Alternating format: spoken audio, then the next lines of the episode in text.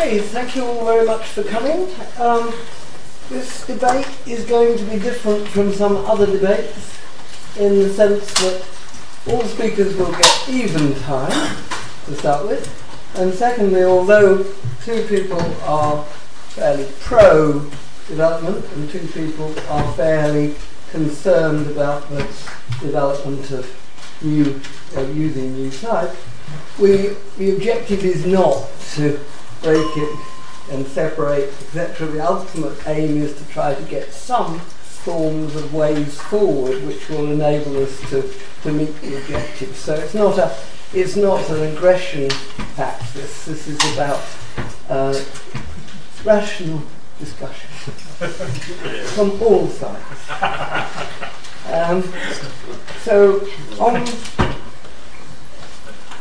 on my right, two down, is uh, Henry Overman, who's Professor of Economic Geography at LSE, and most of you here, I suspect, uh, know him and possibly even taught by him um, in some cases. Uh, he's director of the Spatial Economic Research Centre, and he is particularly interested in issues of spatial disparities and and the impact of urban and regional policy, so directly at the issue. Um, just because Henry is often more interested in, not more interested necessarily, but more involved in, in non-housing matters. The majority of the debate we would expect to be about housing, but obviously the use of green land and the use of green belt may be for um, industrial reasons or for commercial reasons and so on. So we're not excluding that as part of the debate. So Henry will go first followed by Alex Morton, who probably you also all know, who is Senior Research Fellow in Housing and Planning at the Policy Exchange. Um, and he was uh, brought up in a small village in the Greenbelt close to London, so at least he has personal experience of the joys of it. On my left is Anne Power, um, who is Professor of Social Policy at LSE and Head of LSE Housing and Communities. Um, in the Centre for the Analysis of Social Exclusion. Um, she and Tony Burton, who is uh, sitting at the end, were members of the Urban Task Force, um, and Anne is now also a member of the Sustainable Development Commission and the Green Deal panel. So, urban issues and environmental issues. Tony is now Director of Civic Voice um, and as directors of what is the name? Uh, CBE for his services to the last 30 years, I guess. um, this, this time round, for which I congratulate you. Um, he's also been National Trust, and before that, Council of the Protection of Rural England, and before that, think of an area with green Surrey County Council, and involved in the urban task force. So they're all knowledgeable, they've all been, they've, they've lived experience of the process, and they are all regular commentators on this subject. So we just want to clarify one thing, which is that uh, the title of the debate is about green belt. There is no way in which we're going not to talk about green fields and brown fields as well as green belt, but we would like to try to distinguish the two stories a little bit. So some people will concentrate more on others, and of course questions are available. Henry. Uh, thanks very much, Christine, for that, that introduction. Um, and thank you all for coming this evening to, uh, to have a listen to us. Uh, feel like I'm very much in the spotlight.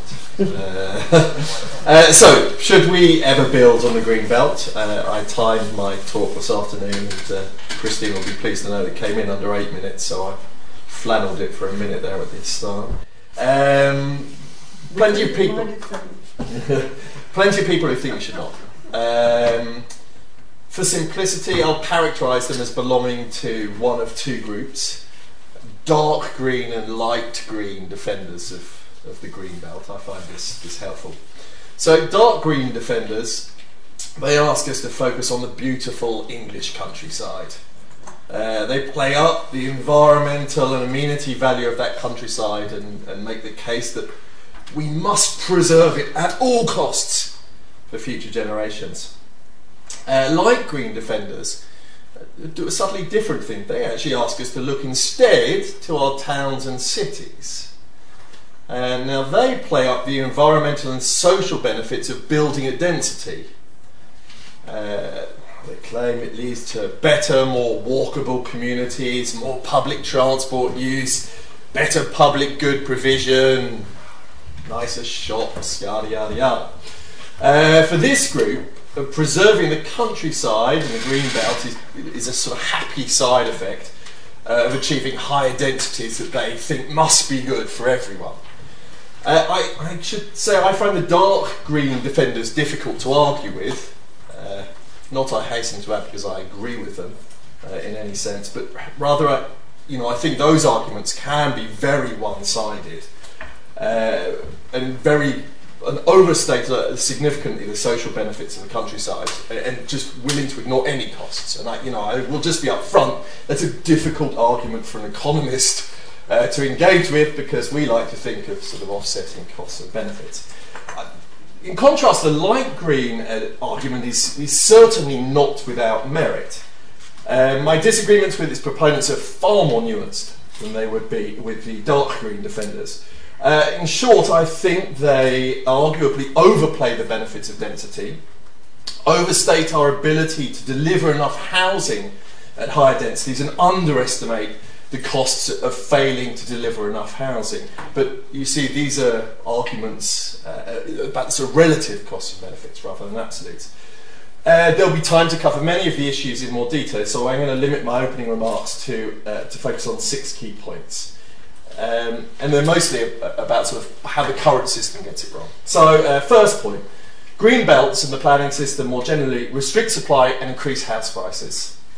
Uh, I think the evidence is uncontroversial on this, uh, and this has a regressive impact on low to middle income families. To give you some idea of the order of magnitudes, uh, Hilber and Vermeulen suggest that an area moving from average level of restrictiveness in the UK to the least restrictive place in the UK, which is still pretty restrictive, would see house prices fall by about 30%. I, I put it to you, this is a pretty significant effect. Uh, green belts, through restricting supply, increase housing market volatility. If you've never looked at these numbers, uh, let me just tell you that at least until the last recession, uh, av- average house price volatility in the UK was higher than the most volatile market in the US, which is Los Angeles.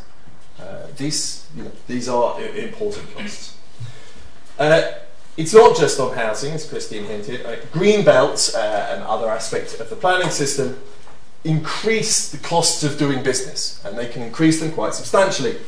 Cheshire and Hilber carefully document how planning restrictions in England impose a tax on office development that varies from around 250% of build costs in Birmingham, uh, not exactly a successful city, to 4 to 800% in London.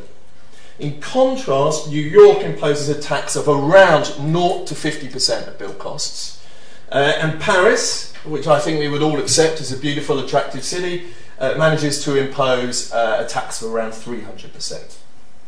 Um, Greenbelt has other impacts on business. It lowers retail productivity, and uh, somewhat surprisingly, the uh, appears to lower the employment of small independent retailers, mum and pup stores.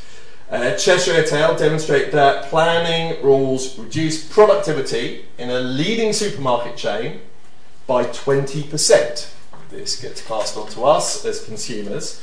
While Sadun and Haskel show that small and independent shops have been hurt more in local authorities that have been res- more restrictive on out of town developments. Um, final point I want to pick up is that a strict greenbelt policy and, and, strict planning more generally may not be properly uh, offsetting the social costs and benefits of brownfield versus greenfield development. Now, Alex will talk about this uh, in a little more depth, but let me just give you uh, a few facts and figures on this. By 2005, about 70% of new development in Britain was on brownfield land. Uh, we don't know what this did to the pattern of development within cities uh, or on the overall effects on the city economy as a whole. I mean, no one studied this. Um, you know, could skewing development towards city centres have come at the expense of manufacturing, for example, something that people worry about a lot, and less overall growth? Uh, other effects. Brownfield land is expensive to build on. So, how much uh, does the emphasis on brownfield land explain current low levels of building? Mean, for those of you that don't know, we are currently building at 1920 rates on housing, uh, which I suspect is uh, lower than might be optimal. Uh, was garden grabbing a good idea? Uh, I suspect many people would think not, but the share of new homes built on previously residential land rose from 11 to 23% between 1997 and 2008. Now, some of that is green brownfield, some of that is garden grabbing. Um, I liked this one, so I'll throw it in. Uh, not very economic. According to The Guardian, the waiting list for allotments currently stands at 86,000. Why? Because we keep building on the damn things. Christine, I'm nearly there. I don't know how I'm doing for time. Uh, oh, surely not. Uh, yes. Greenbelts, brownfield targets, and density standards have also tended to produce large numbers of small flats in urban areas, although there is a clear need for larger family homes in these places. In short, strong green belts don't deliver the kind of development people want in the places where they want to live. There is a cost to imposing these things. Uh, these costs need to be offset against the benefit, which uh, other people will talk about, of preserving undeveloped land. Undeveloped land does deliver benefits, but research suggests that, particularly for high intensity agricultural land at the edges of our towns and cities, these benefits are often nowhere near as large as is claimed.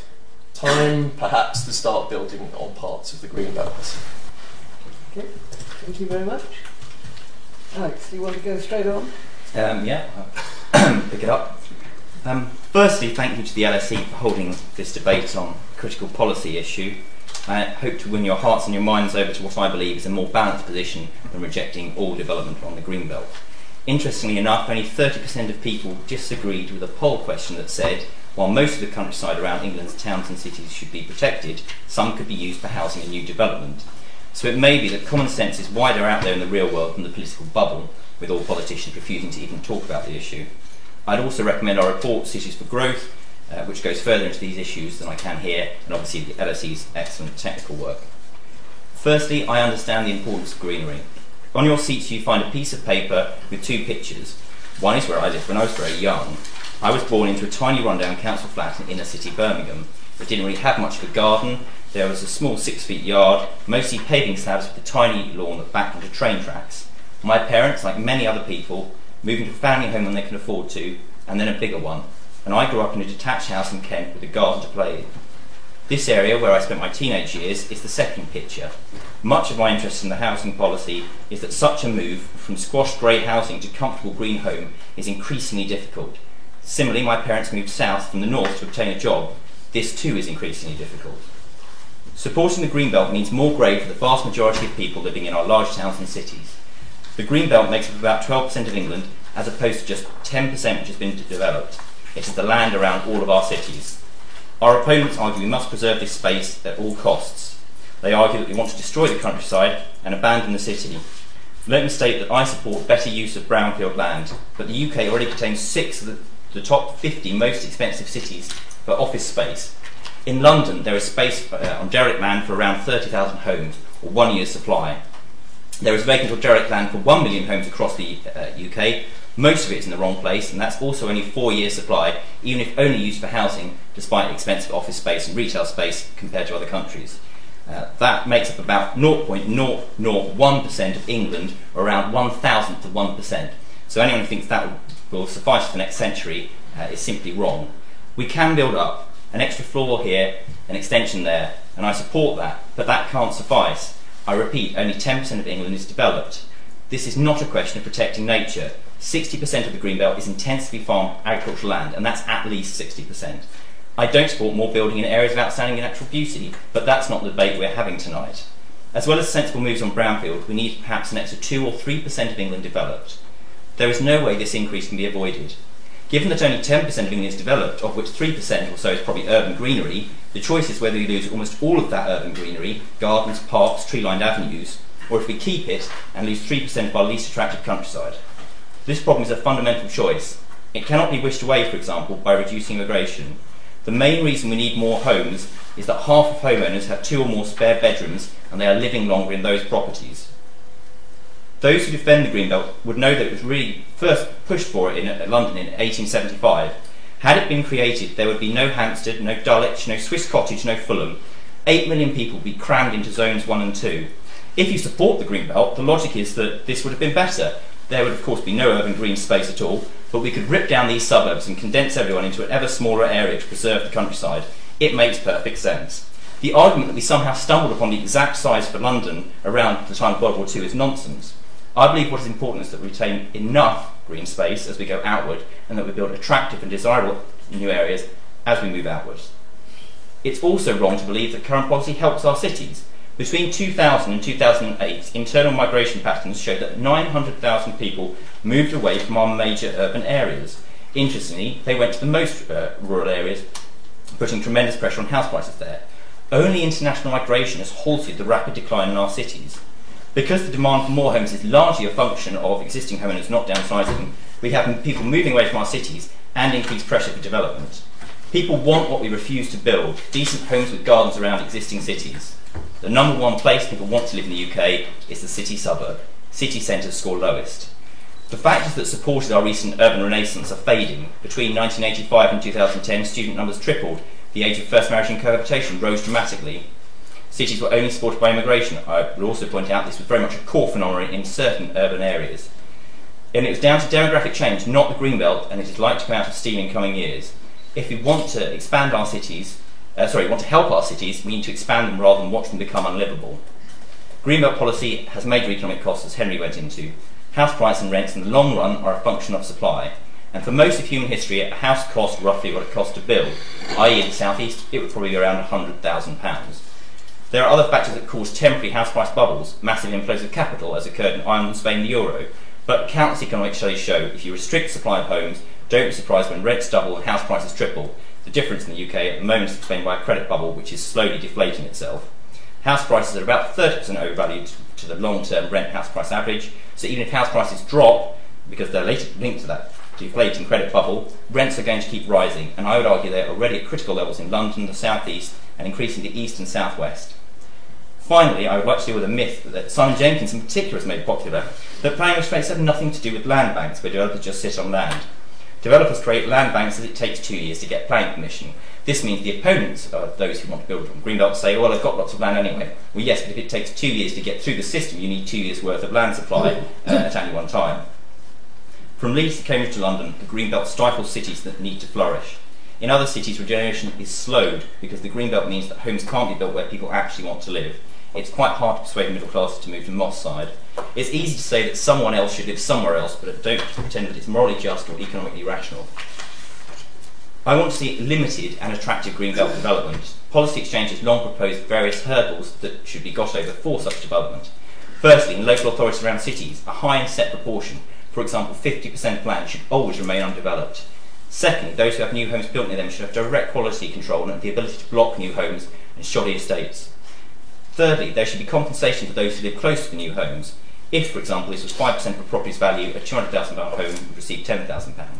Finally, and in some ways most importantly, a levy. For example, £150,000 a hectare should go to the most elected level to pay for new parks and large open green spaces with new homes. I don't just want attractive new suburbs, I want attractive new parks and green spaces that we can all go to. It costs millions of pounds per hectare for land in most of the UK, about three or four million, for example, around Oxford and Cambridge, and much more around London. These are all affordable changes that just mean less for landowners and slightly lower margins for developers. And the changes will ensure quality development, particularly local control. And what this debate really comes down to is control. Our opponents believe that allowing people that little tiny bit of private greenery that you see on the photos before you must be stopped at all costs. Instead, we must be herded into a tiny bit of the country.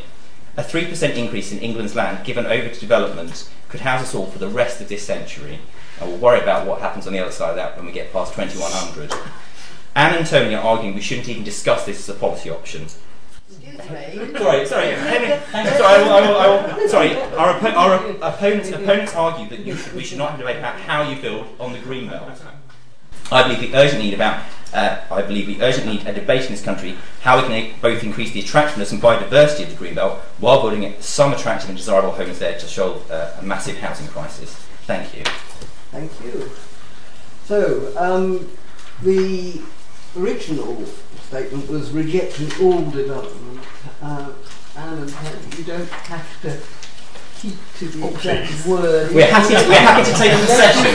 People, if we're all in agreement. Unless you Some development. That's great. Um, because we are trying to have a debate about what is rational and, and move forward. So, Anne, what would you like I think I'm going to go first. So, okay, but- but- right. but- but thank you, Christy. Um, I don't know whether I should be um, pleased or disappointed, really, that actually um, the arguments don't seem to have moved on um, greatly since um, the task force was looking at these issues in, in the late 90s. And actually, the world's moved on a long way. Um, we really do understand um, some of the implications of climate change. The economy's sort of really gone into to chaos. We're a much older population and uh, we're sort of living in an age where neighbourhoods and communities are expecting more of a say. So um, I, I think, uh, uh, and we have a lot of experience of, um, uh, of actually seeing successful redevelopment and renaissance of our towns and cities and, and what it can achieve. But before I get into the, the meat of it, um, I do want to, to get two things straight.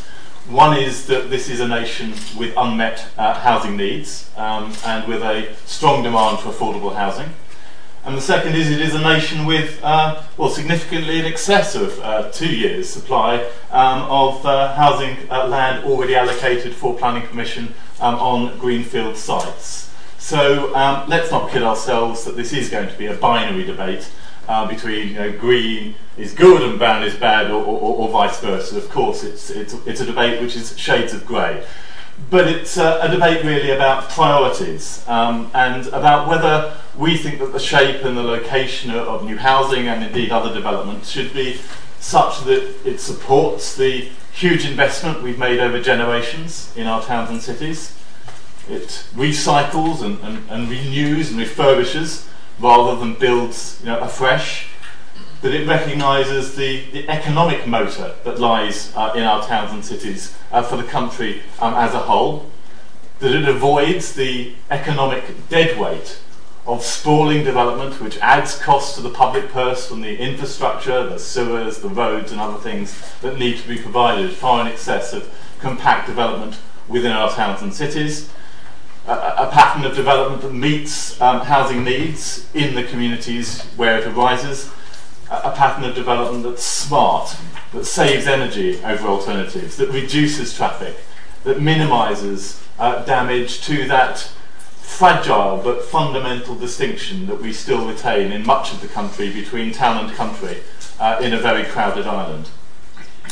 And let's not be distracted by some of the myths and the fables that uh, have roamed across this debate over uh, at least the last 20 years that I've been involved in it. Yes, of course we need more affordable housing. Yes, of course we need to tackle housing need.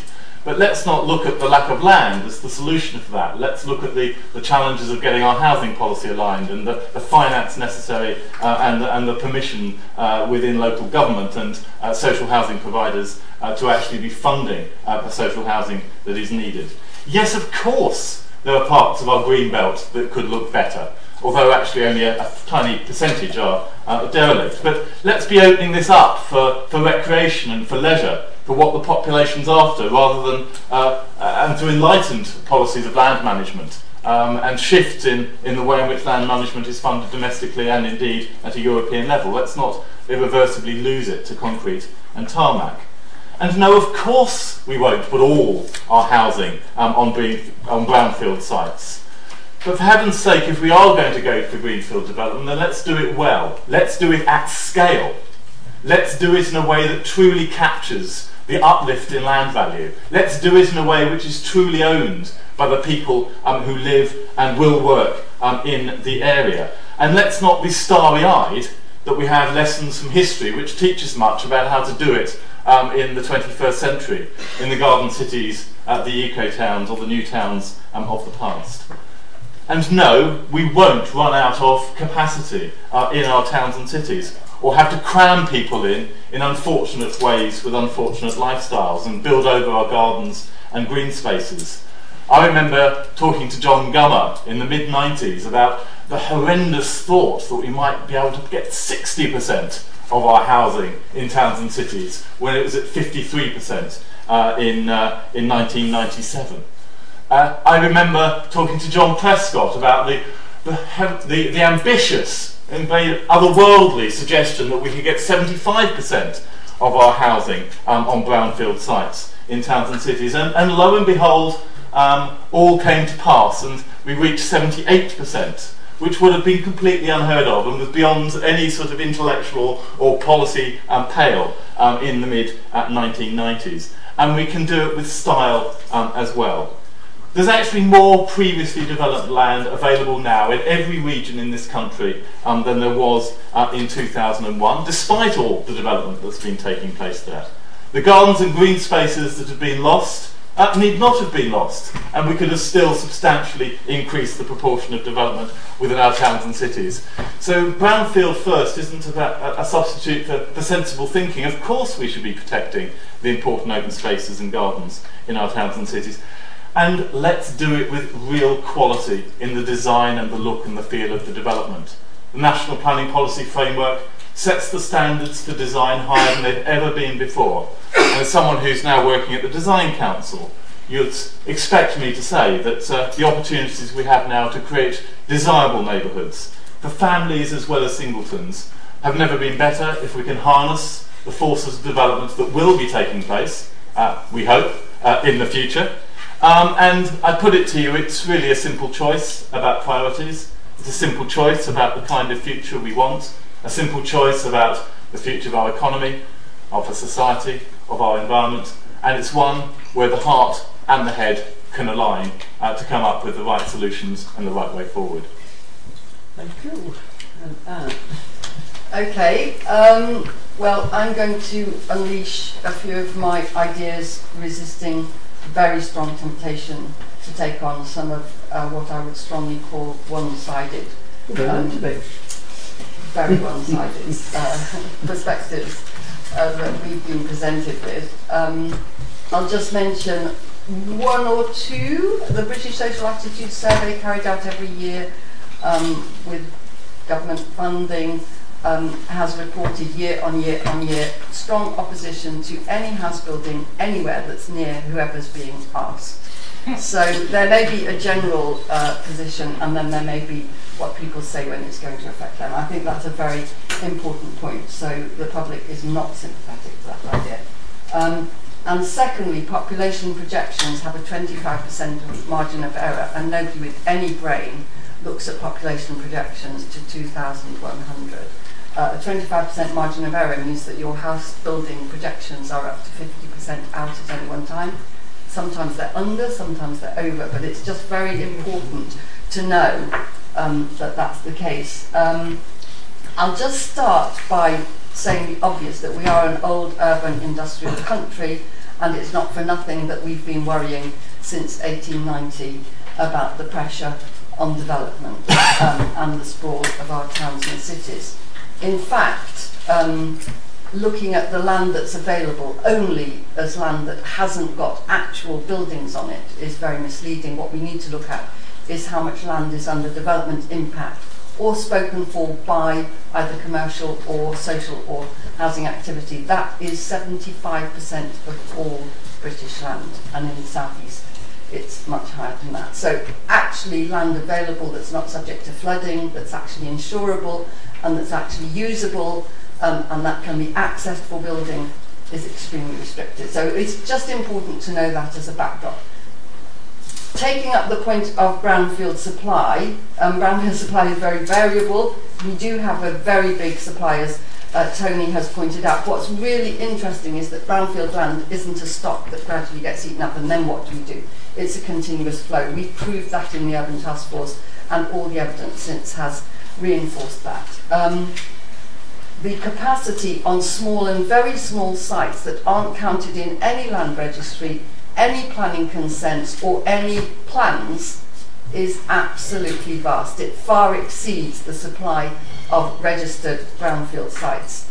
Um, the Mayor of London did a very thorough study on capacity in London, which is obviously under by far the most pressure, pressure and showed that in small and very small sites there was more than capacity to meet all our housing demand. And actually the use of small sites I'm not talking about gardens I'm not talking about any green sites I'm not talking about school playgrounds parks or anything like that. I'm talking about little in between spaces little workshops little derelict bits that get left over um, can actually enhance urban streets as those of you who live in, in London like I do will know so technically, only technically, that doesn't mean to say logistically or politically or any other way, but technically, there is no need for additional green building at the moment or for quite a long way into the future. But the incentives are all wrong. So VAT free on new build, 20% VAT on repair, um, no infrastructure charge on outer building where you have to lay all the infrastructure, but very, very restrictive clauses on building in the um, existing frame, which is one reason why the costs go up. So, so weighting things in favour of using the capacity that we've got, so that at least it's an even playing field. And we have been arguing on the even playing field point for um, 12 years now, would be very, very useful. Secondly, green belts are a critical tool for several reasons. I'll just mention a really critical tool. They are admired worldwide, and we are one of the few countries that's actually adhered to a policy that stood us in unbelievably good stead. Um, they're a critical tool in limiting sprawl building, which is by far the most environmentally damaging form of building. And for those of you who are familiar with ecosystems and the state of British ecosystems, in other words, our rivers, our land, our forests, our air, and um, all the other factors that make up the underpinning of our survival, um, in this little treasured island are under very severe strain, and the government produced a very remarkable report last year called uh, British Ecosystems Assessment, and I would really recommend everybody read it. It's very, very scary. Um, and one of the points they make, which confirms what Nicholas Stern argued um, under the Treasury in his very famous world recognised report on um, the economics of climate change, it showed that the value of eco- ecosystems to the economy, and I don't suppose Henry would dispute this one scrap, is absolutely huge, huge enormous, and certainly counterweighs in a very strong way the other argument. This affects business, this affects house building, it affects an awful lot of things. So we have to take that into account too. Um, thirdly, um, we have to increase the density of homes simply to keep population, i.e., numbers of people, at a level where doctors, schools, shops, and any form of public transport can be sustained.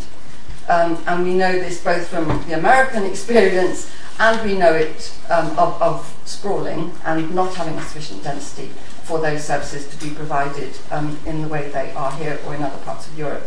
Um, but we, we mainly know it because our household sizes overall are shrinking and have been shrinking over a very long period of time.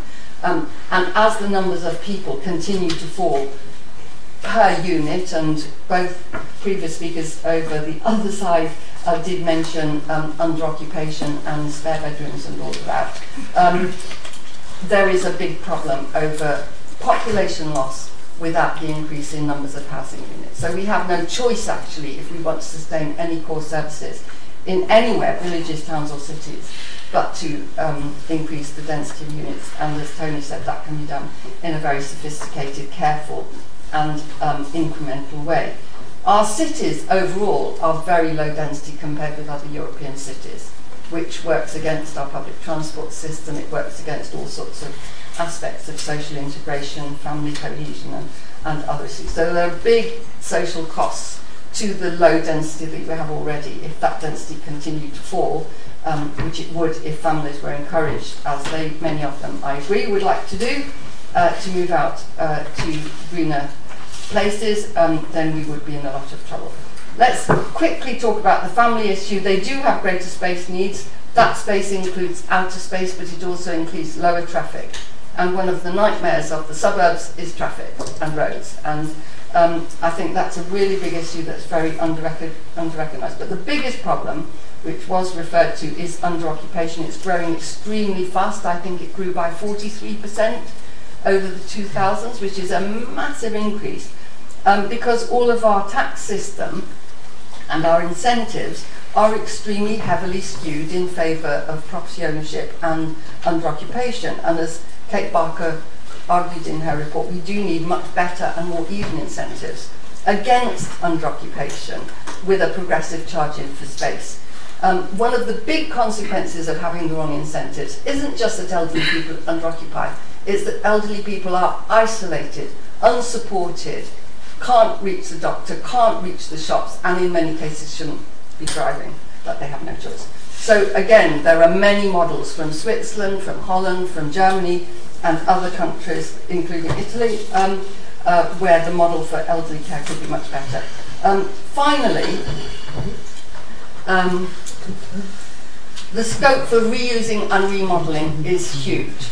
Um, I won't go into all the details, but we only talk about empty homes. Empty homes are not only in derelict areas of Oldham, uh, there are many in London, uh, many in London. Um, in fact, just to tell a little story, Richard Rogers walking around Chelsea. Oh, flip, I'll have to tell the story in the question. Please the question. there are many, many, many, many, many, many empty homes in London, including Chelsea, including Westminster, and all over the city, in fact.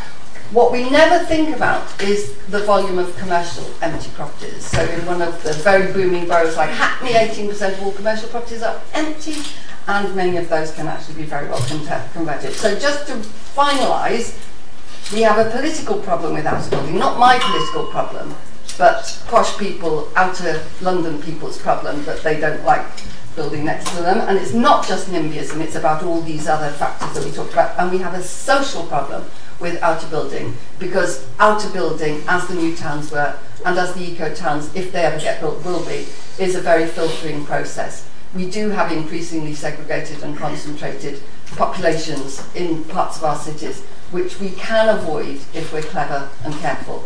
And it is very, very important that we do. Thank you all. And thank you very much indeed for setting out a, actually a very wide range of points about quite a wide range of subjects within that. But uh, just to make three points before we open it up.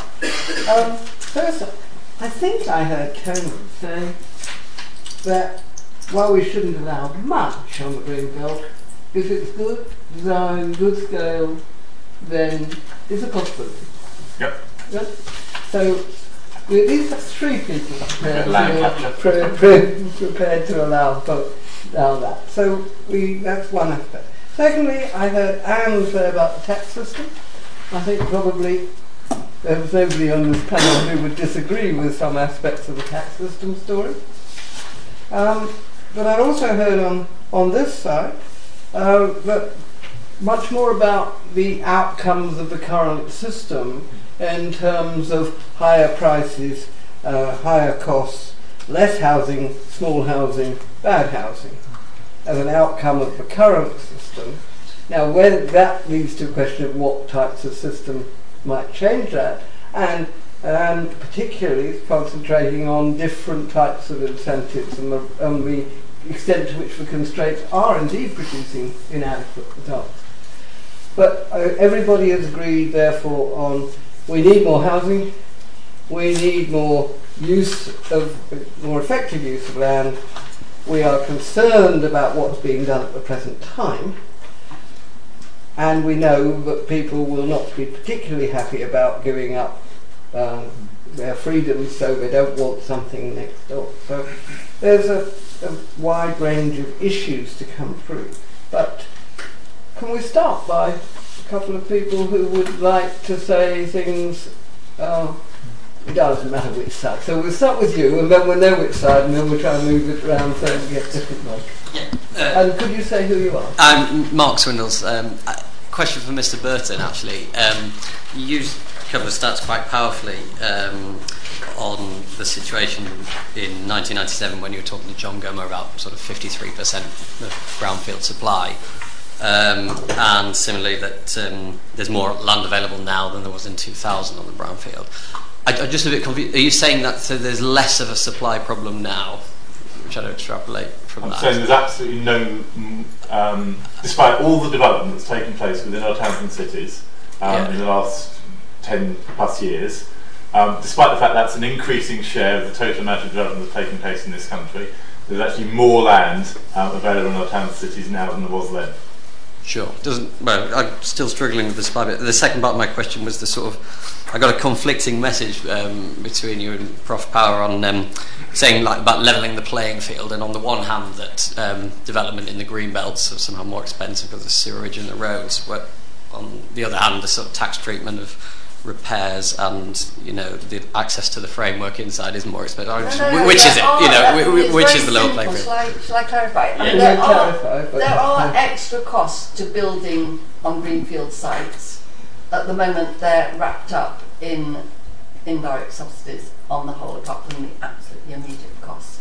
Whereas within the inner city, well, within the city building on brownfield land, one, there's a big tax imposition, and two, there are much more restrictive um, planning regulations and other difficulties that make it more expensive. Which is more than I I think we can move. Peter, are you going to come back? Thank you, Christy. I'm Pete Redman. I've um, developed about 20,000 houses over the last 35 years, mostly subsidised, mostly in London.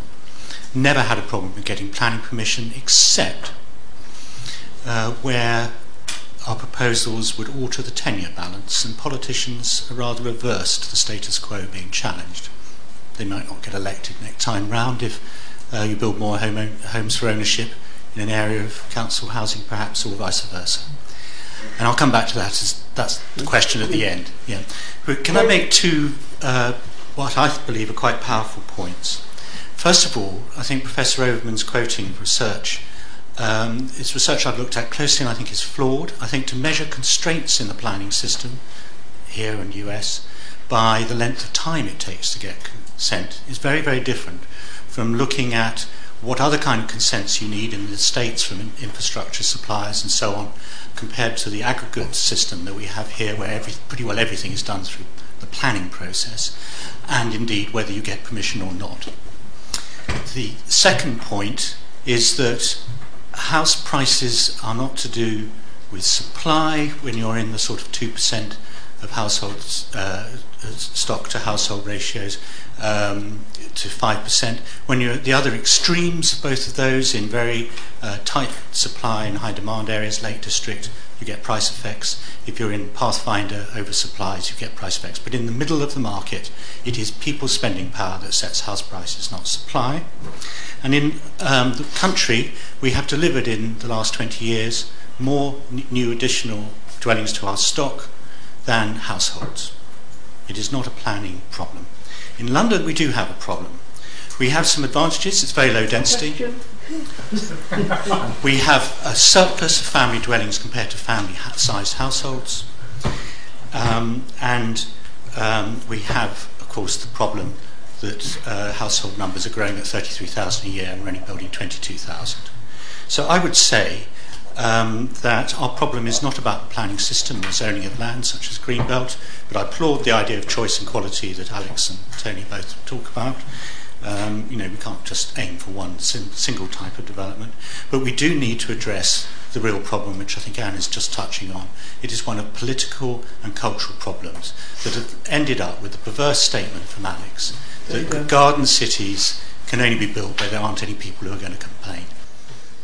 Oh, I think that wasn't my my point. Is uh, in some ways related to Anne's in that incentives matter. At the moment, when we build new homes, you get the greenfields built uh, near you built on. Usually, of course, unfortunately, because of this idea, we have to be very dense and packed in. What happens is that density is at a rate that is most people do not like high density. Anything about 30 homes per hectare is, is strong is very strongly opposed. Flats are very strongly opposed. So we build the homes that people don't like. We impose a cost on them by getting rid of green space. We don't build any green sort of attractive space or parks with it. And on top of that, the fact that the problem is that this system has been going on so long that you pay three or four million pounds a hectare for land the amount that you have left over for quality design and attractive homes is almost nothing. So one of the reasons that even as our society has got richer and richer, the quality of homes has got more and more mediocre, is because more and more of that is just going into land purchase in the first place. And on top of that, you don't have local people who are affected by it don't have any say. And the great estates that were built in London, the attractive big estates like Pimlico and so on, what happened if you had a single landowner so everything he built affected the properties nearby. What we need is a planning system that tries to recreate the best of, of the past because we know how it worked rather than just saying we're not going to build at all in these places. I, I, do like the fact that Anne mentioned under occupation. Um, it's good to debate with someone who's brave enough to say that, but no politician will ever say that. They just say we don't need more homes, which is just an outright lie. Henry, you wanted to come back on. Um, so um, I, I never really, you know, what, know what to think about this. That for sure we could maintain current build rates for quite some period of time by insisting that stuff, the same proportion of stuff goes on brownfield. Because current build rates are way too low for what we need socially. So, uh, you know, if we're going to build 100,000 homes a year, uh, you know, when the estimate suggests we need 250,000, you know, I'm reasonably comfortable with the argument that those 100,000 probably be shoved into our existing urban thing by you know, building on garages and all of these kind of things. I mean, it's kind of the point, um, which is that yes, you can achieve these things, but actually you do it, generally speaking, by lowering the aggregate amount of development. Uh, I will. I'm glad Peter thinks our research is wrong. I shall have to explain to him over drinks why he's wrong that our research is wrong. um, I, I never try to get into arguments with developers around, speci- about, around the specifics of building a house because I, I suspect that they always know more than me, but I sometimes worry at the number of developers that believe that supply and demand do not jointly determine price in the housing market. I, if, if both determine price, but it, every, you know, every economist who has ever studied housing prices would think about demand and supply jointly determining price. The idea that it's just one or the other is, I'm afraid, uh, uh, a mistake. So, you know, supply does matter to, to, in explaining the high house prices that we have in this country, and high brownfield targets, and the fact that we're meeting them uh, matter for explaining why we have low build rates in this country. Whether these are socially good outcomes is another matter. John, you were you were uh, you were yeah, next in line. Uh, John Lett GLA London Plan um, you mentioned the strategic housing land availability assessment. Mayor's just about to do another one. Uh, there are three big components to that. Uh, you've got what we call small sites, which referred to, which is everything up to about um, a quarter of a hectare, and that's sort of assessed on the basis of historic trend. We've got large identified sites, which is over a hectare, which comes from permissions and allocations. And we've got what we call potential sites, which are the ones that all the developers want to know about, and which are identified in confidence on a site-by-site basis right across London, um, and the probability, estimated probability of those coming forward is attached to them. Um, and that's aggregated up across the whole borough so that you can get a more refined idea about windfall sites. We're now faced with what certainly in my career has been the biggest single projected increase in population we've ever had. In 2011 UN ONS figures about another 800,000 for London, uh, which divided by 2.3 and lies comes out about a 50% increase in household requirement. Chris, does that sound reasonable? Well, no, it doesn't sound reasonable, but it's what it says. Yeah, just as a, as, a, as, a, as a ballpark, we haven't got the household figures yet. And we've got the new national planning framework through where you're supposed to bring demand and supply together. Where else should I look when I'm doing this schlag over and above where we've looked before? We've sort of said we look at the opportunity areas. Henry's just mentioned the problems of brown building on brownfield sites. We've got a lot of them but the stuff doesn't get built out, particularly in, in East London. We've got town centres, great problems of, of, site assembly in the real world, but theoretically a, lot of potential for higher density development. And we've got um, what the government used to think but has now stopped thinking is the, the great benison of um, industrial land, let the market rip, and our 5,000 hectares of industrial land would go like that, 800 to the hectare relative to about 5 million for housing or office space, and we've had a liberal approach to release of office space already. Where else are we supposed to look? So it's a real question. We've just started doing Can I just give a shot at an answer, Christine? You may. Well, you did say very casually um, difficult to find sites other than in East London. East London is half of London.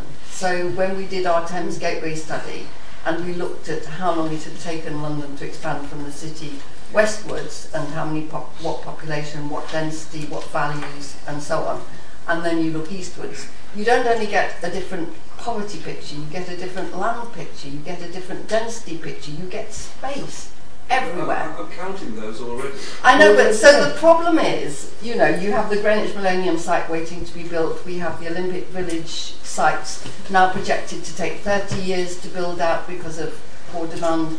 And you go east from there and it gets bigger and bigger and bigger. So, what's the problem? That exactly reinforces the argument I was making. What's the problem with building? I'm forever trying to persuade the people that work with me to go and look at the places they can get access to an occupation for less than 100,000 in Royal Docks. It's only 20 minutes from the centre of London.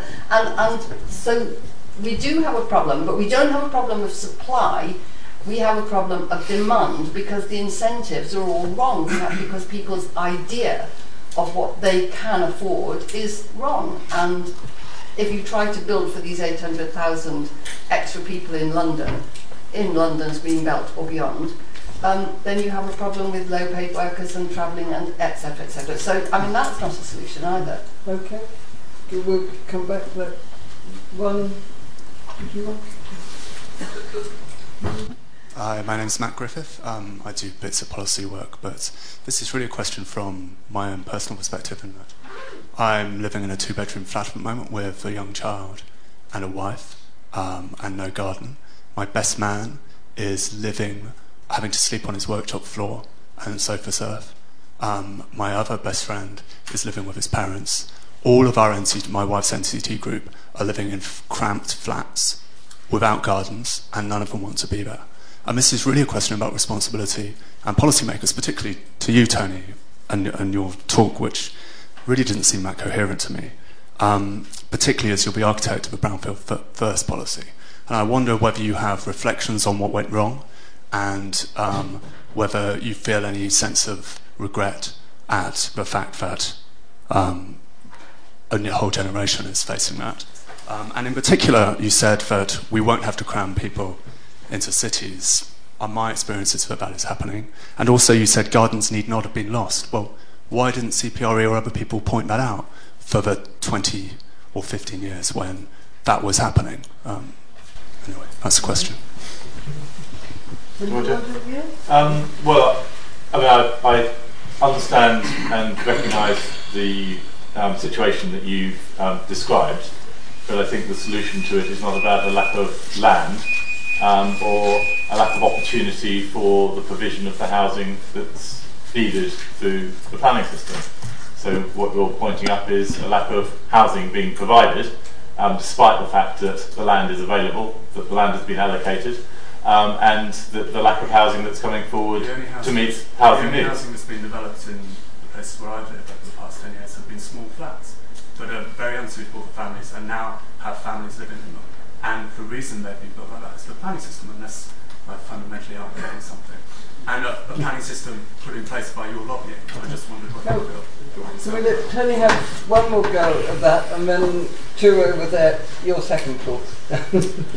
I repeat, there's absolutely no reason why the mix and range of housing um, across this country that's necessary could not have been provided through the, the, the current planning system um, on brownfield sites. Um, there is land a plenty. As I indicated, there's more land available now for development inside our towns and cities than there was 10 years ago, despite the fact there's been a huge amount of development uh, taking place. So could, it's not a failure. Yes, we, we have explain how that works, but I don't. I, to deliver I, I genuinely I genuinely. Because guess what? You build something, and then five years later, a bus garage No, but hang becomes on, vacant. why so is- suddenly some more land becomes available? Why, why does land cost three million pounds around Oxford, four million pounds around, around Cambridge, over ten million pounds in most of London?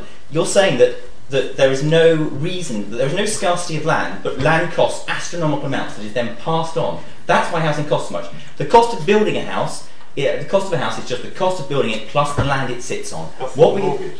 But no, what we've done is the cost of building a house. If you had, uh, if people go out and build a house and sell it for hundred thousand pounds, they would, and they would make a profit. The fact is, they have to pay a lot for the land because for year and after year after year, we haven't released enough land. What happens when you don't have enough supply of something? The price goes up and up and up, and now we have an entire generation of people under, uh, basically under the age of about forty-five who are about to hit a huge crisis. I, I don't think uh, you know you need to apologise or, or your motives were wrong. But how you can say now there isn't a problem when you have house prices where they are, when rents are uh, they are, overcrowding is where it is, social housing wages at two million. How you can look at that and say that isn't a problem? Uh, and I, and I It's a huge don't problem, which I acknowledged at the top of what I said. It's got nothing, or virtually nothing, to do with, with land supply and the planning system. It's got everything to do with uh, housing policy and finance available to provide social housing. So why why do they pay so much for the land? Why is land so expensive? Because Because we're an island. But so you ah, that- but why do they pay so much for land, Tony? We're now getting lots of people who want to take part in those. Yeah, on so the specific you point, were- just on gardens, um, actually there was a lot of campaigning on precisely that point. It just wasn't listened to. Yeah, okay. Sir, you look at the back, yes, because you put your hand up first. Thank you. Uh, good evening, uh, James Mabbott. Um, I've got a few points. I, I just I was a bit concerned that I'll, I'll keep it brief. Don't worry. Um, I, I was concerned that there wasn't much discussion of viability um, of land in, in city centres. I I understand the point that um, when we're we don't want to develop small sites was was a point that Professor Power made, I believe. But you also made the argument that there is enough space in city centres to develop small sites, which seemed a bit contradictory to me. also, as a bit more uh, of a proactive kind of um, discussion, um, is there any way that we can kind of distinguish between different um, different areas of Greenfield, perhaps areas where there is uh, high demand for housing, and could we have a scheme whereby uh, we we look at developing those sites. I- I'm, I'm sorry, I'm going to come to a uh, cost benefit argument, an economist argument, and, and, and one of the problems is that the costs of development are not offset by benefits for people who live in those areas. Could we have a system whereby if we do build on some green belt, we perhaps increase protection or increase fund uh, support for other areas of green belt that people highly value? So we, we, we lo- might lose one piece of, of green belt, but we gain higher protection and higher support for other areas. Yeah, that, that's one of the ideas which has has been in, start, well, it's been around for a long while, but but has been brought forward a couple of times lately, particularly starting from Barker, but also in the last couple of years. And it's a, it's one of the things which is on the table at the moment. Can we take the Okay, three or thank four you. just so that we don't Paul and then you. And Uh, I wasn't going to say anything, uh, just listen, but I have been uh, spurred to say something by the cri de coeur that I just heard, with which I have huge sympathy. My daughter just having qualified as solicitor and unable to afford more than a studio apartment. Um, Tony said that the argument hadn't moved on since 1997. You should realise it has. The evidence has moved on. There was a period in uh, a naughty period in the civil service in uh, April, May 1997 when the civil servants didn't have masters. And they commissioned me uh, to do the best job I could to model the impact of alternative land availability on real house prices, region by region. Uh, and I did that. Uh, it took about two years. Christine, I think, remembers it probably. Uh, and during that period, this 60% wonderful brownfield sites uh, target was announced as a result of the pressure from the CPRE. And so we modelled that as one of our scenarios. The impact of that on real house prices, we estimated from our model, would be an increase of 131% over 10 years. uh, when we presented these results, two things happened. One is the civil servants wouldn't believe it. They said this is extravagantly enormous. Of course, it's a huge underestimate, well, significant underestimate. Uh, and secondly, they said, well, these results could be used by people who are critical of what is now government policy, so we won't publish the research. Um, however, that was the best answer that I think quite good research could come up with. And one of the features of that work, which is not been mentioned at all really, was it took account of how the demand for housing space varies with income. As people get richer, and most of the people who argue in favour of retaining green belts are richer, they demand more space, and that pushes up the price of all housing, but it pushes up the price of decent housing proportionately more.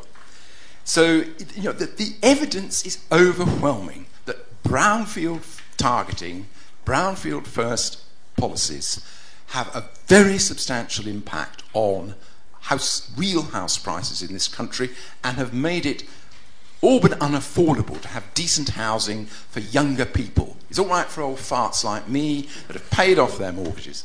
One final point that, uh, you know, this is a tiny island. The Netherlands, which is a much more densely populated uh, country than we are, has a, I think, quite good, um, no, quite good uh, planning policy, quite regulatory, has new housing, which is 45% larger than British new housing, and 38% cheaper per square metre. It can be done in a reasonable way, preserving a high quality of the environment, which I'm all in favour of. Uh, my name is Keith Boyfield. I'm wearing my Centre for Policy Studies hat this evening. Um, given the fact that we have this huge pent up demand for housing, um, why don't we see builders actually constructing more houses, even given the house mortgage market it is, as it is at the moment? Um, I noticed that um, Tim Leunig here at the LSE is predicting there will be even more of a problem. The problem will be exacerbated when the mortgage um, finance market recovers. It just strikes me that there must be a problem with planning. This is where I do disagree with Tony over available land for uh, house construction because there's such a huge demand, and we've just been hearing from the gentleman at the back about the terrible overcrowding we have here in London. Surely there would um, there is a problem with meeting this demand because the house builders, I would have thought, would be able to sort of sell their houses and apartments very quickly. Can, can I can I take that on? Because I think well, it's it's yes, it's okay. critical. Well, then can you have to come okay, and then sorry, but but the Treasury has never understood the, the dynamics of the land and housing and planning market. What happens is because it takes so long to get land through the system, developers land bank. They also start to land bank because land prices rise because there's not enough land being released. So developers have lots of land on their books. What happens in a downturn is that land rips apart their balance sheet because it starts to fall in price. They then have to cut back output. The planning system then refuses to allow them to build as supply as, as the system gets back. So we are basically trapped in an ever cyclical downward increase with rising prices and falling output. And the Treasury has never understood it, and that's why it's such housing policy is such a mess. What I want to do is to get uh, everybody who, who wants to speak from a floor um, quickly so that we can then have a summary. So, but Tony, do you want to come back immediately at this point? Uh, I mean, no, no, let's keep going. Right. Okay. So, you were next, and then you behind, and you there, and you there. So, four of you. Sorry.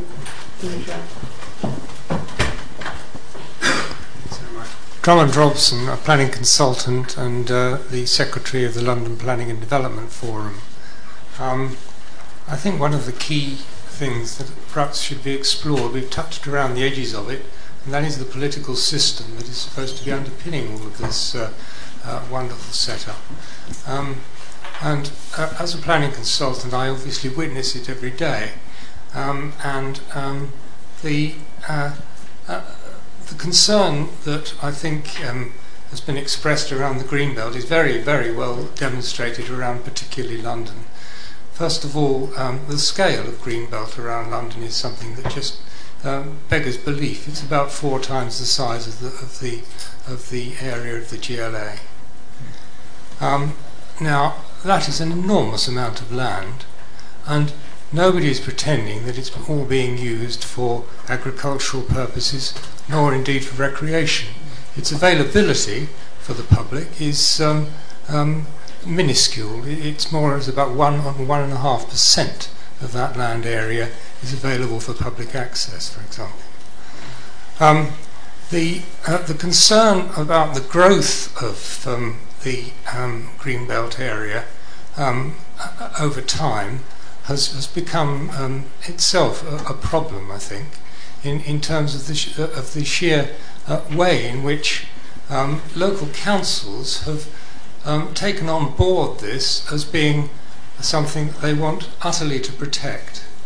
And politically, the, the, the term green belt is such a wonderful shibboleth that um, people hang on to the title even though they have very little idea what it actually is. Um, and uh, if I can just finish this point, um, the, the, green belt is in fact an administrative uh, nicety. It is not a land use allocation of any kind. Uh, and so it is entirely uh, controlled politically. And, and that, uh, I think, is at the bedrock of the problem, and it is fueling the current um, world of national uh, planning framework material and down to the local level. Thank you. Um,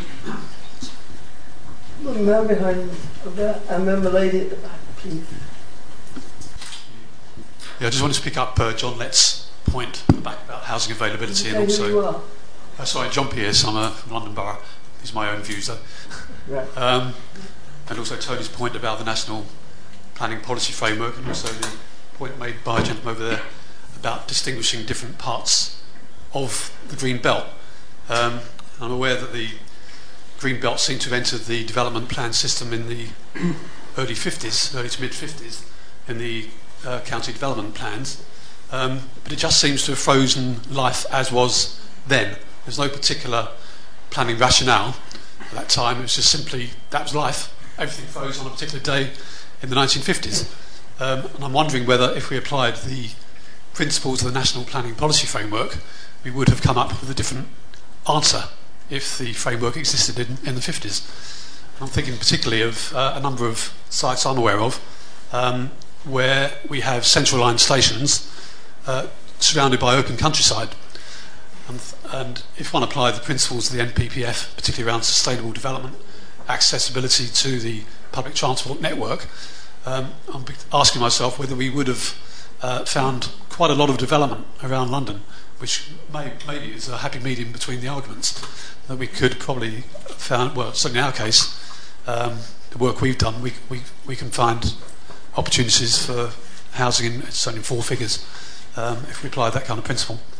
Uh, so I just wondered whether the, um, the speakers think uh, whether the National Planning Policy Framework applied in the 50s may have come up with a different answer. nice question. Madam, sorry.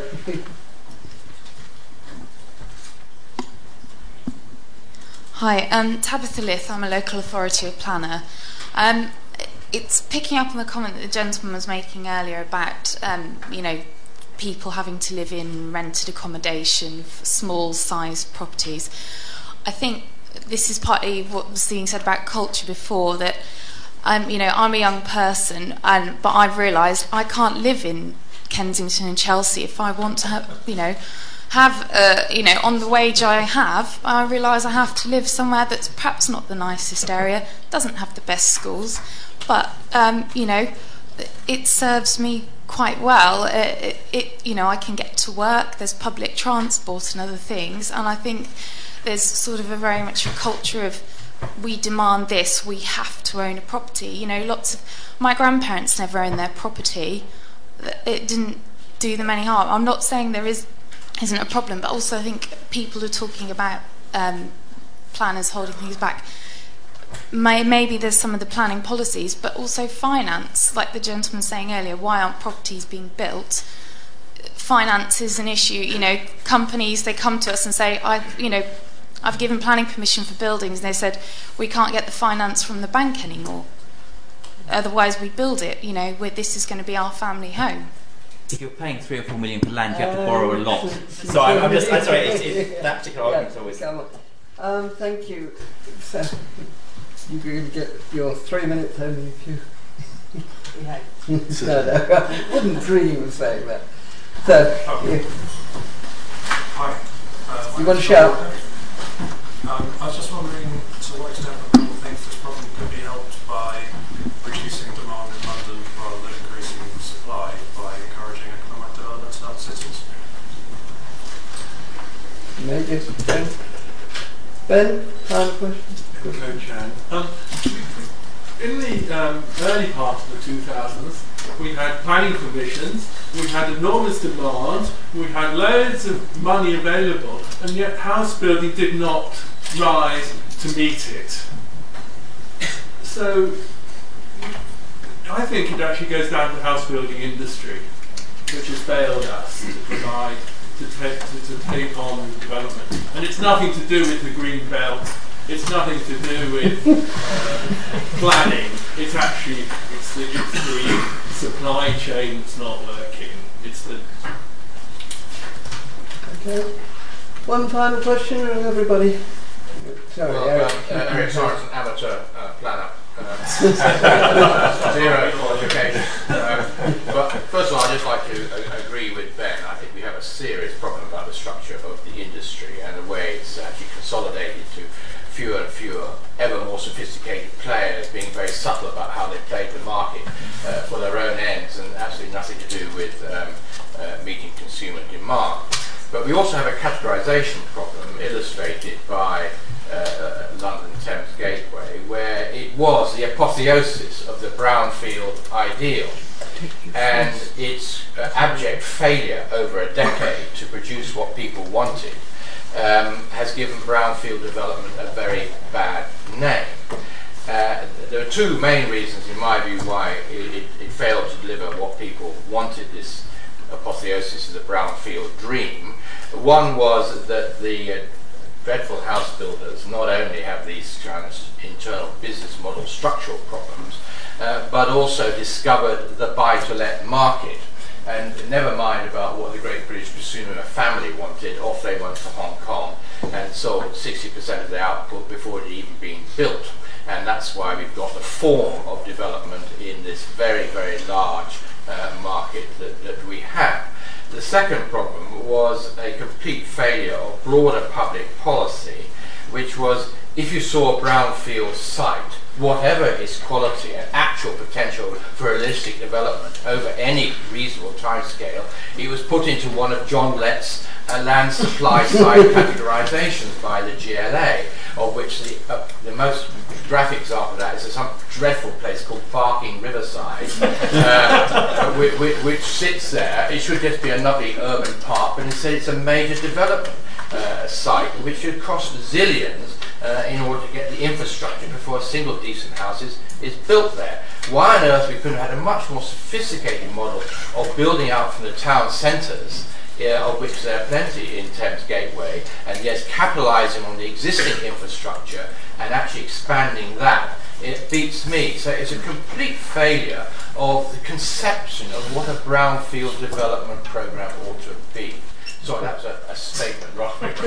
But we know we're, uh, we're doing statements by now, but we want to give everybody a short time to pick up on particular issues and to uh, conclude their own position. But the core is land aplenty, but it's too expensive. It's not producing what we want. Uh, lots of other issues around important issues around are we actually constraining the availability of land more and more as we go along rather than less and less? Um, what can we do about the demand side? Because at the moment what's happening is people are staying in London rather than leaving London, so the situation is being exacerbated.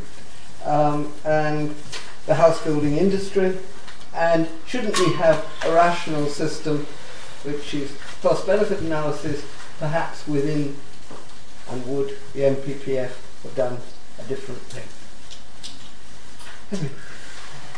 Uh, well, we've we've covered a lot of lot ground. of ground. Uh, I, I, what I struggle with, I think, is that my, my feeling is that, the, that we have problems on both the demand and the supply side of the market. And sensible government policy needs to be tackling both uh, sides of the issue. Uh, and it won't while significant proportions of the people who are engaged in the debate pretend that it's just one side of this is the problem and not the other. Um, you know, I just don't. You know, I just think it's very, very difficult to look at the housing situation in this country uh, and say that all of the problems are on the demand side, none of the problems are on the supply side. Off we go. We've only got to solve the supply side. Uh, we've only got to solve the supply side of things. I think things will be will be in massive trouble in 10, 15, 20 years' time.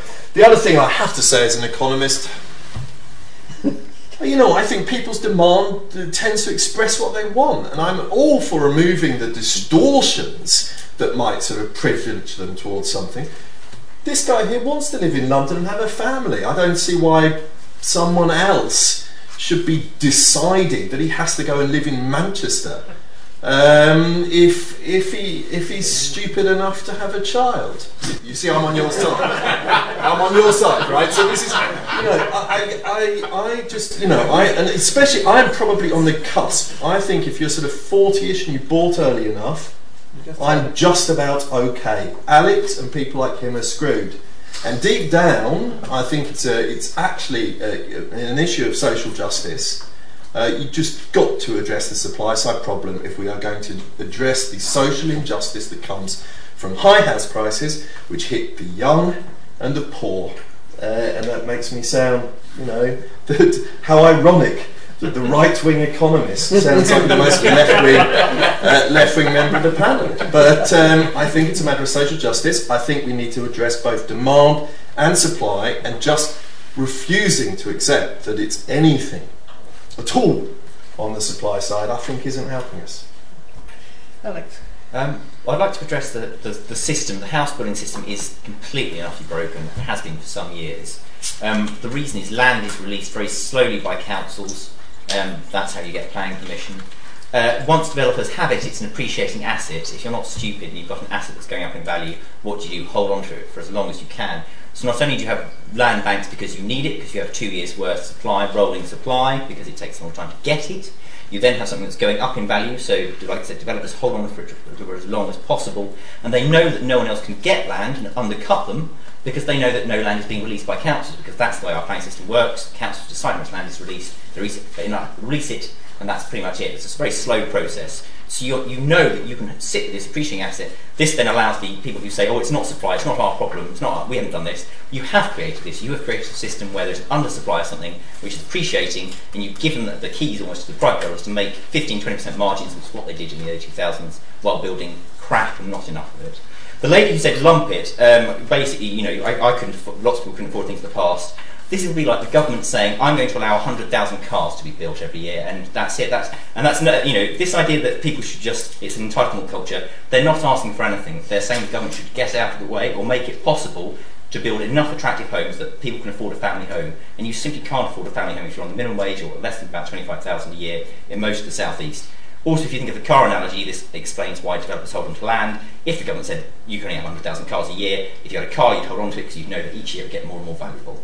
Finally, the point on quality, I agree with the gentleman at the back. What we want is basically better greenbelt and some development on it. And what we're talking about, I keep going back to this, is perhaps 3% over the next few decades to get rid of a 25 billion housing benefit bill, to get rid of a massive crisis, to allow people to have a decent family home with garden um, for them. And, you know, it's not just the. I, I don't take the old fart divide in some ways because people care about their kids and their, their friends' kids.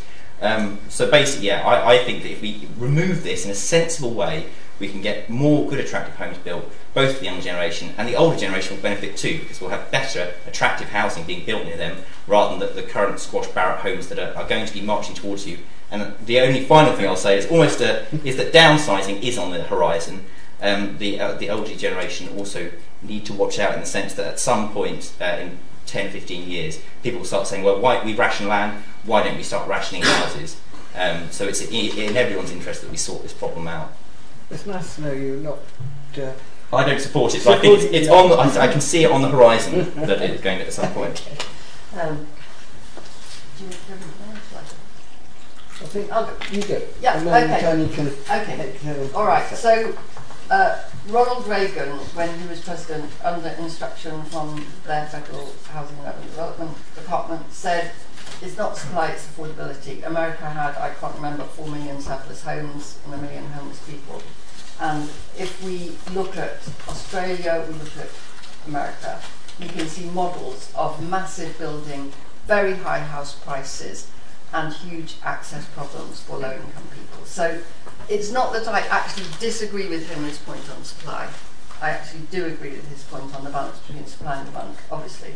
But it's just not simple. Housing isn't simple. So the second point I want to make is that housing doesn't operate in a vacuum. Housing problems don't operate in a vacuum. When we try to match housing supply and demand in places like Oxford and Cambridge, we're actually juggling many, many factors, not least ancient universities, not least very, very precious countryside, not least ridiculous over demand, and not least a large supply of accessible and actually relatively low cost housing relatively near. Of course, people would like to live in Oxford cheaply.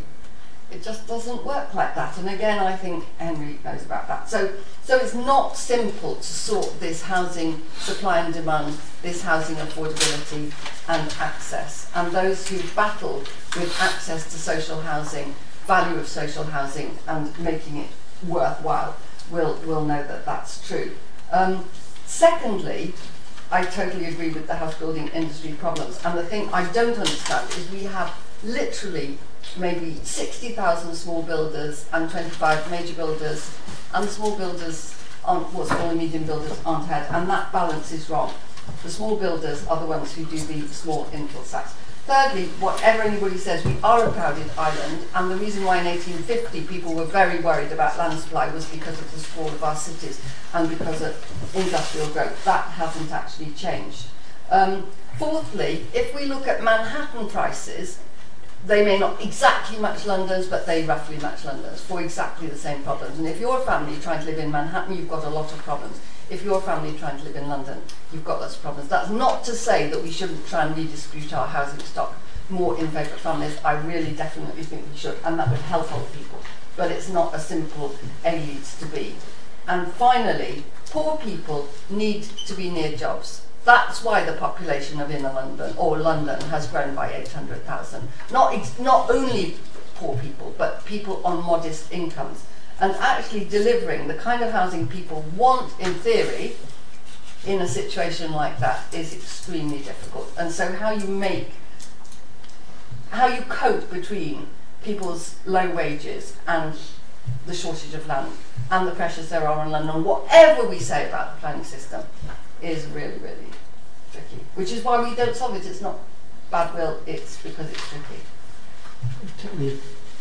Um, well, certainly seems to me that over the last you know, 10 years there has been a bit of a dialogue of death between the sort of demand and supply debates, and maybe you know we've helped move, move that one along a bit. Um, although, as Anne said, it's uh, more nuanced perhaps than, than the sort of simple supply and demand curves um, might um, suggest. Um, but I'm sure, uh, as it were, everyone in that debate needs to acknowledge and, and recognise, you know, the, the, the validity of some of the arguments, um, you know, in, in other parts of the um, of the discussion. And as part of that, I think we, we absolutely have to acknowledge the land is there and shovel ready for hundreds of thousands of houses in the planning system today, and it ain't happening. And, it, and if it did happen, it wouldn't be affordable housing that was being built. So um, let's actually recognise where some of the challenges lie, and it's a lot of it. Even if you think there are challenges in the long term or um, uh, in the geography, there's an awful lot of land out there in places where it's needed. Um, where housing is needed, which is not being converted into um, into housing. I was delighted that we did a light upon the challenge of the house building industry, which none of us, I think, really addressed in our opening comments, and actually um, came through loud and clear. I think one of the most interesting recent phenomena has been the rebadging um, of volume house builders to large house builders. um, and uh, because they ain't building the homes anymore, they're just getting bigger and they're putting it on their balance sheet. And that's, and that's as um, Alex has said, that, that's what they're there for. Um, and, and therefore not surprising perhaps that in some of those land holdings are not being converted into the homes um, that we need. But um, it's the menu of things that are nothing to do with the planning system that I think li- where the solution lies to a lot of the issues that have been raised today. The structure of the building industry, the future of housing policy, the finance available for social housing, the tax and incentive systems, the availability for land assembly through compulsory purchase, uh, the wider economic geography um, point that, that, that was made.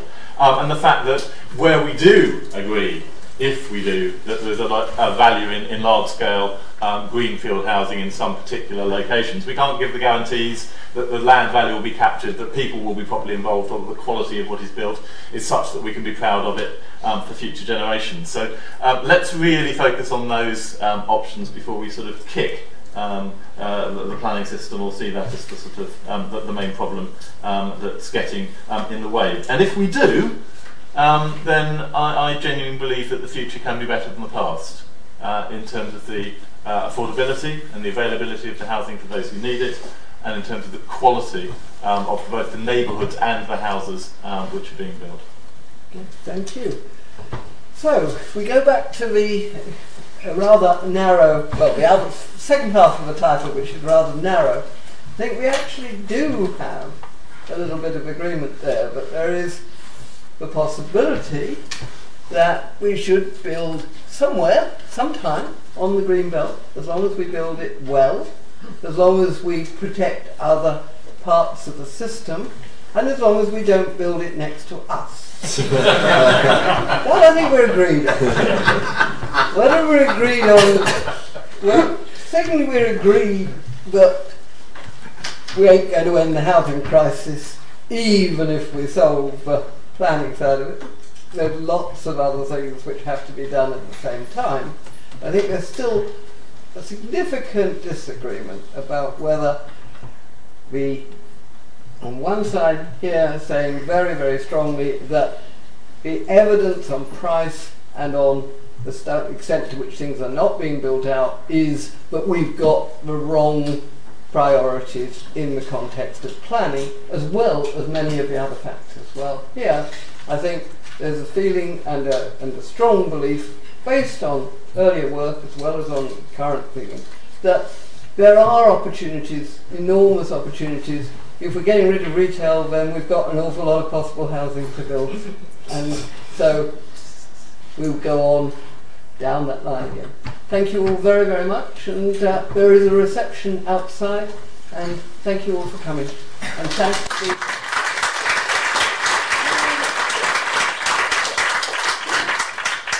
On, on, behalf of British Government Advice, I can also thank Christine for chairing tonight's event, um, which we all very much appreciated, as well as to all the panellists who were introduced at the beginning. So thank you again for coming.